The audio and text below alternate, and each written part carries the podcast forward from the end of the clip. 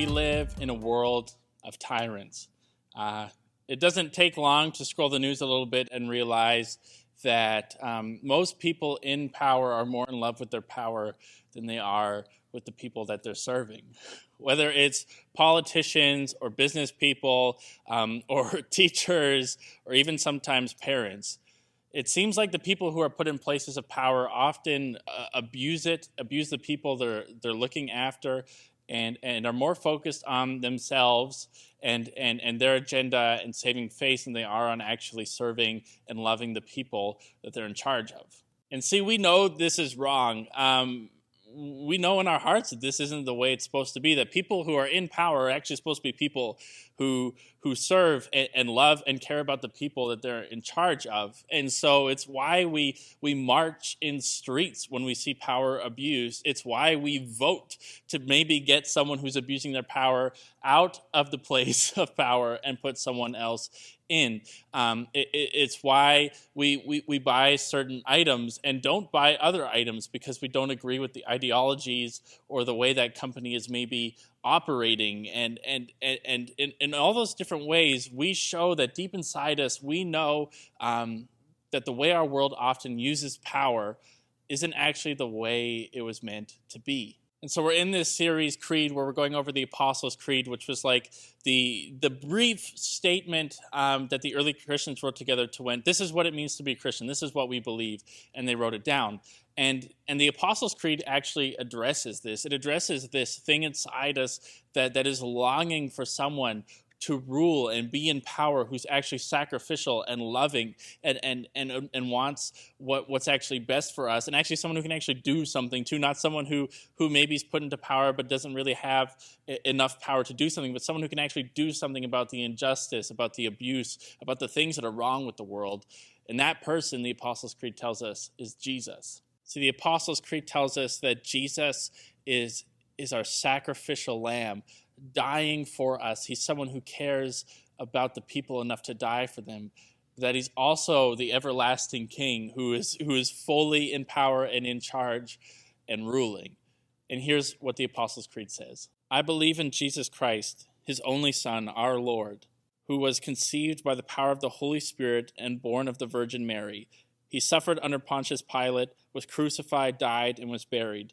He descended to the dead, and on the third day he rose again, and he ascended into heaven and is seated at the right hand of the Father, from which he will come again to judge the living and the dead. So, if I could sum all of that up, um, what the Apostles' Creed wants us to get today is this it's that Jesus is our sacrificial king. See, we all know that the world is broken. Everywhere we look, we see abuse. We see people mistreating one another. Um, we see selfishness. And we, in our own selves, know that when we are alone in the dark and when no one is looking, we do horrible things that we would be totally ashamed of if our friends and family were to find out what we've been doing. See, this thing, this corruption that's in all of us, is this thing that the Bible calls sin. Essentially, sin is described um, as, as missing the mark, meaning that you're shooting an arrow, aiming for a target, and you miss. And see, the target that our arrow is actually shooting for, that we are shooting for, is to be the people God's created us to be, to be the human beings God created us to be. And see, in the beginning of time, um, when the earth was created and we were, when we were formed by God the Father, we were made perfect. Uh, we, we were made in his image and we looked like him, not just physically, but also in the way we acted. Um, we were sinless. We didn't abuse people. We didn't mistreat others. We didn't have these dark parts in our hearts that we would be ashamed of if people found out. We were perfect. But the thing is, is that we chose to not stay in the image of God we chose to go a different way where we didn't want to be like God. We wanted to be our, our own thing, and we thought we knew better.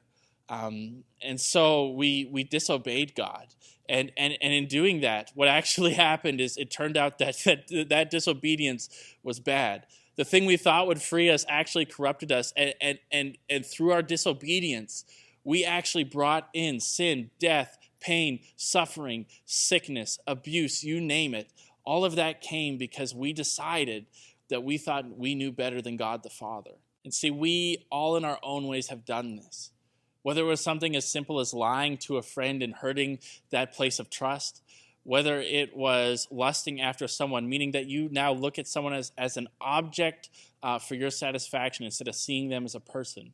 Um, whether we, we hate people, uh, which Jesus equates that to murder, because the reason why people murder people is because of a deep hate. I, I, think we can look at the news and realize that a lot of racial injustice is actually spread not from a desire to kill people, but from this deep hatred that then outpours into murder we look at all these different areas of our life and we know that this sin has corrupted us. And we know the reason why we, we drown ourselves in media and music and, and, and all these different forms of entertainment is because when we sit still in the dark alone we don't like what's actually on the inside. And so it's easier to drown out the sin that's on the inside um, than, than deal with it and I know that you feel this that that no matter what you do it seems like you can't get your life together. You can't stop lying. You don't know why you do. You can't stop cheating. You don't know why you do.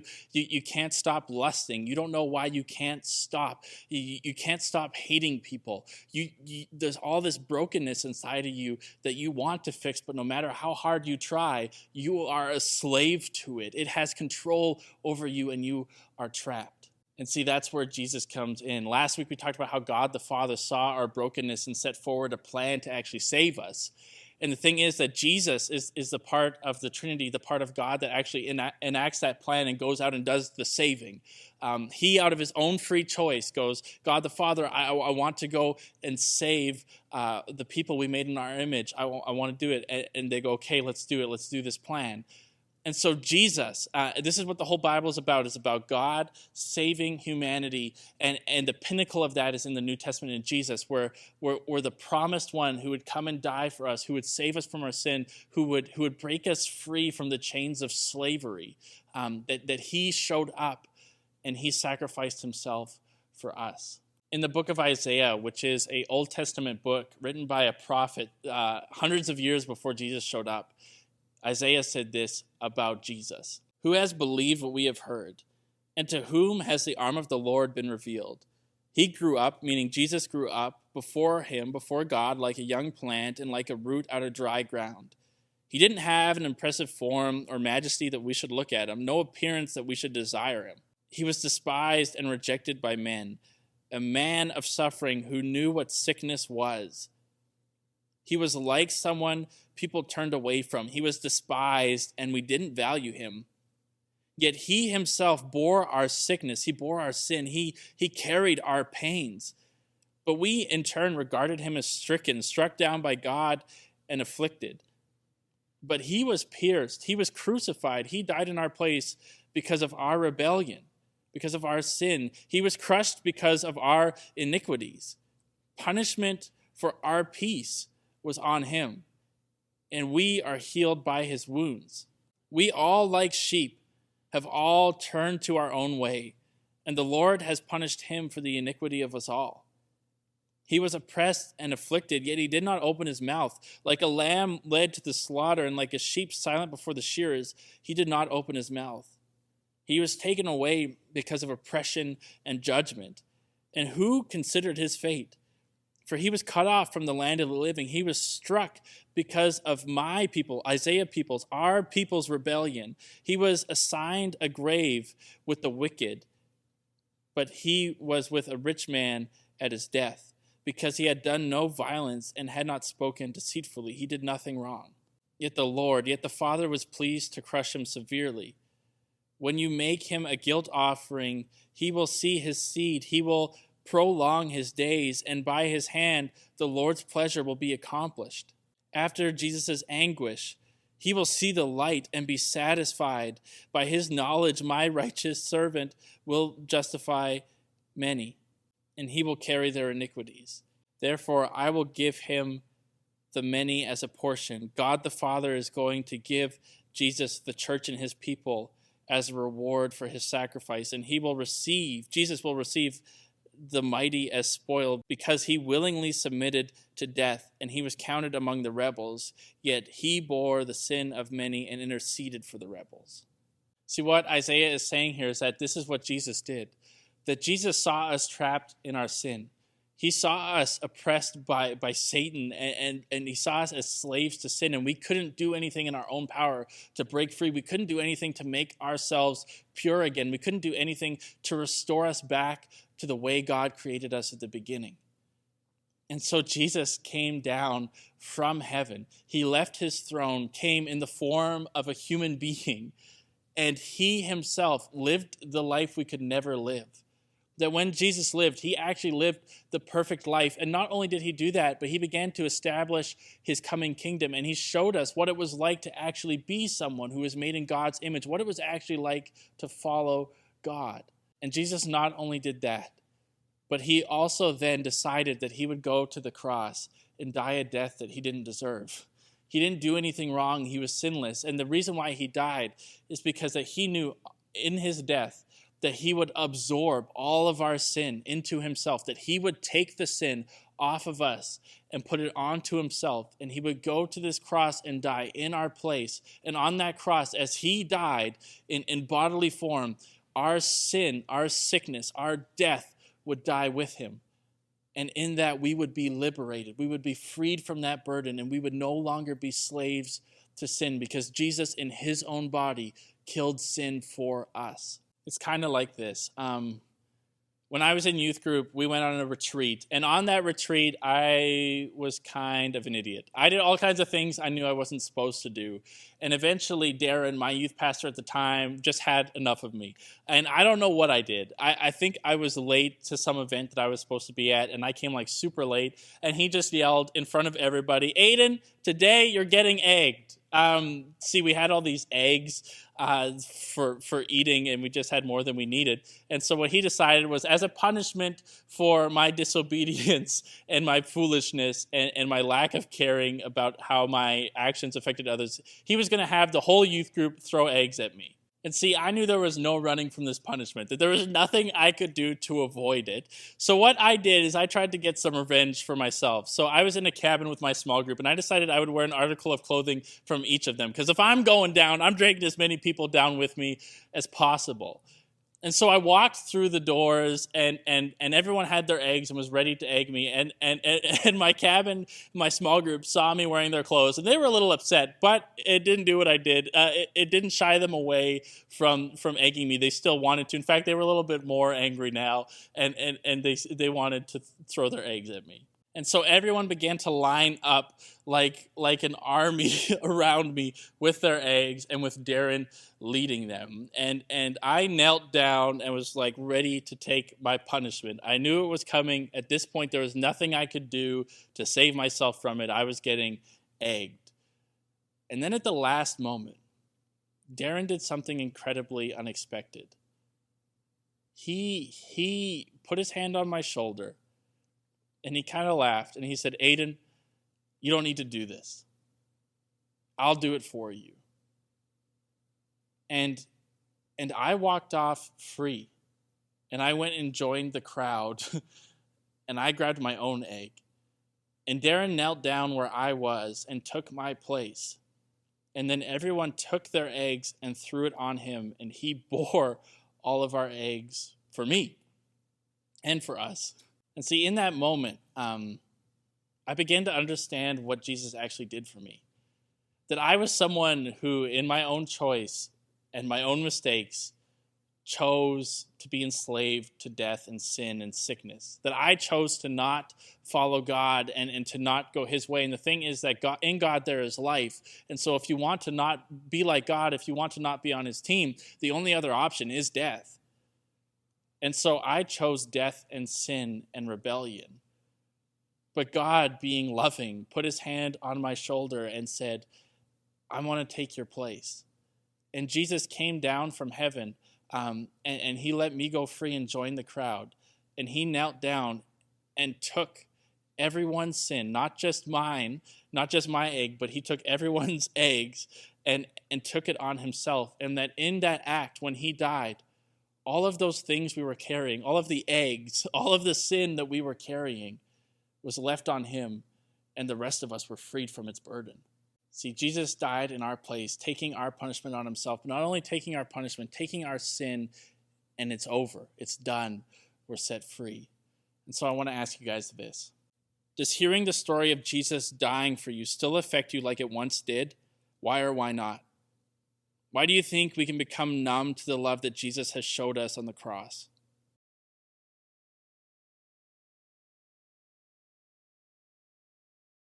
But here's the beautiful thing about the Apostles' Creed is that it doesn't just talk about Jesus' death, but it actually talks about his resurrection. Um, see, without his resurrection, he would have just been another dead guy. Like, it wouldn't have actually proved to us that he had the power to take our sin and free us from slavery to it. But in his resurrection, he showed that he had power over sin, that, that, that death had no power over him, that when he took on our death, he defeated it by rising again, um, where it had no power over him. He is now ascended and, and is alive and he offers us the new life that, that, that he provides. And now we are free from that sin and punishment that he now offers us to join in on his kingdom.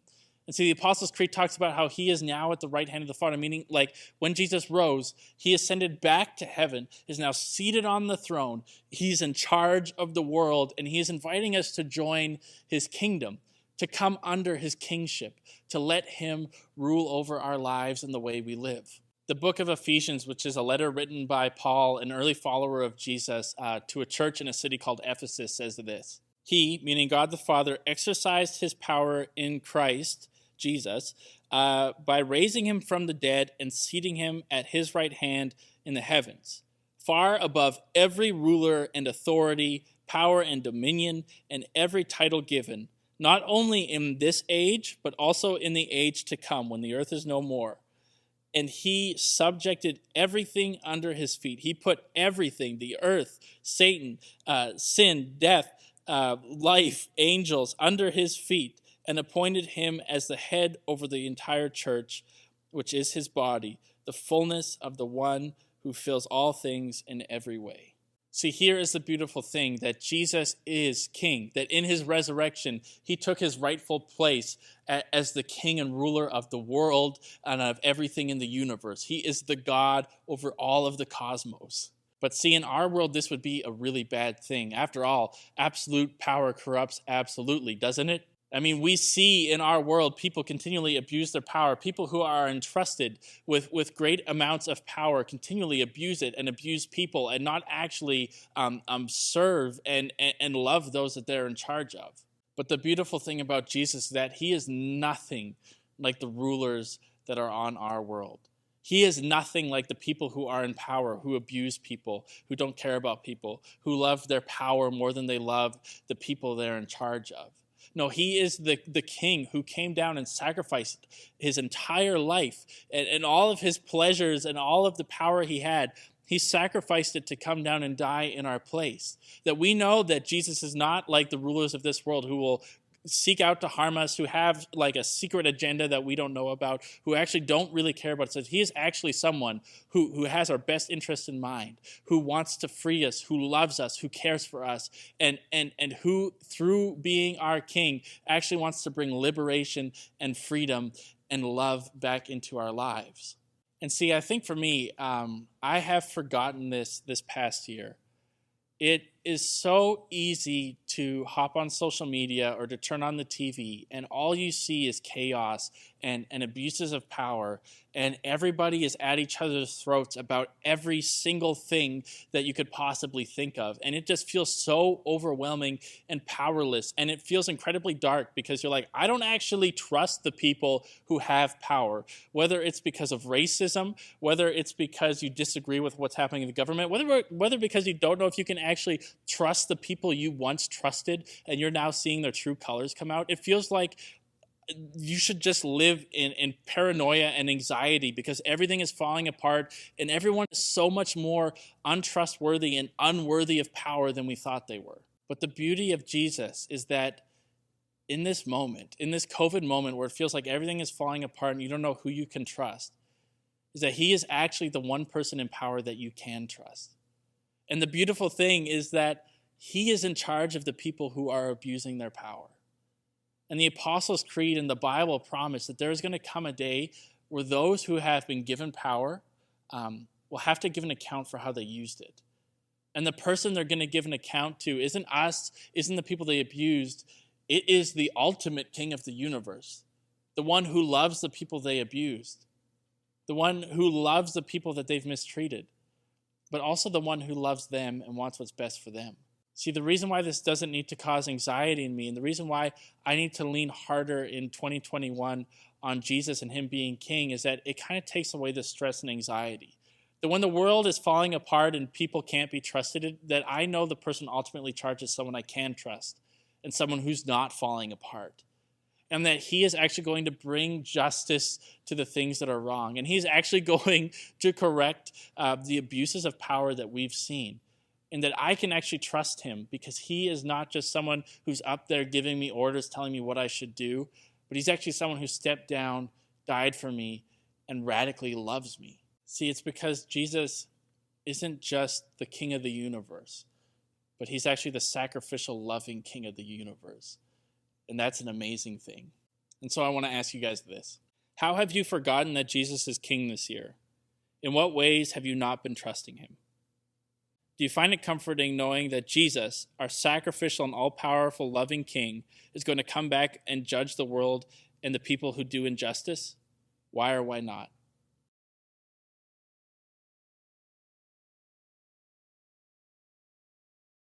Jesus is our sacrificial King. See, what the Apostles' Creed wants us to understand as Christians, and what we as Christians believe, if we are really Christian, is that Jesus is our, our sacrificial lamb that he is the one who, who took all of our sin, all of our sickness and death, and he took it in on himself and he took it to the cross. And, and as he died on that cross, he killed sin, death, sickness, and, and, and all of the different ways we've abused and people have abused us. And it didn't end just there. We as Christians believe that he rose again. And in his rising again, he showed us that he had the power to defeat sin, death, and Satan. And not only that, he had the power, but that he ascended and went back to heaven and is seated at the right hand of God. And, and now everything is under him, that he is in charge of everything in the entire universe. And that's an amazing thing because we know that he's not only king and all powerful, but that he's also a loving king who's sacrificial and loving and has our best interests in mind and, and isn't going to abuse power the way we've seen it done here on earth. Because Jesus is our sacrificial king. So why don't you guys take some time to pray together? Um, maybe uh, have have each other just say something that they would like prayer for in this week, and and then come before Jesus together, knowing that He's the King of the universe and has the power to actually interact in our lives, and He is actually the one with the power to to to actually do something about the requests that we have for Him. So why don't you guys take some time to pray, and we'll see you guys next week.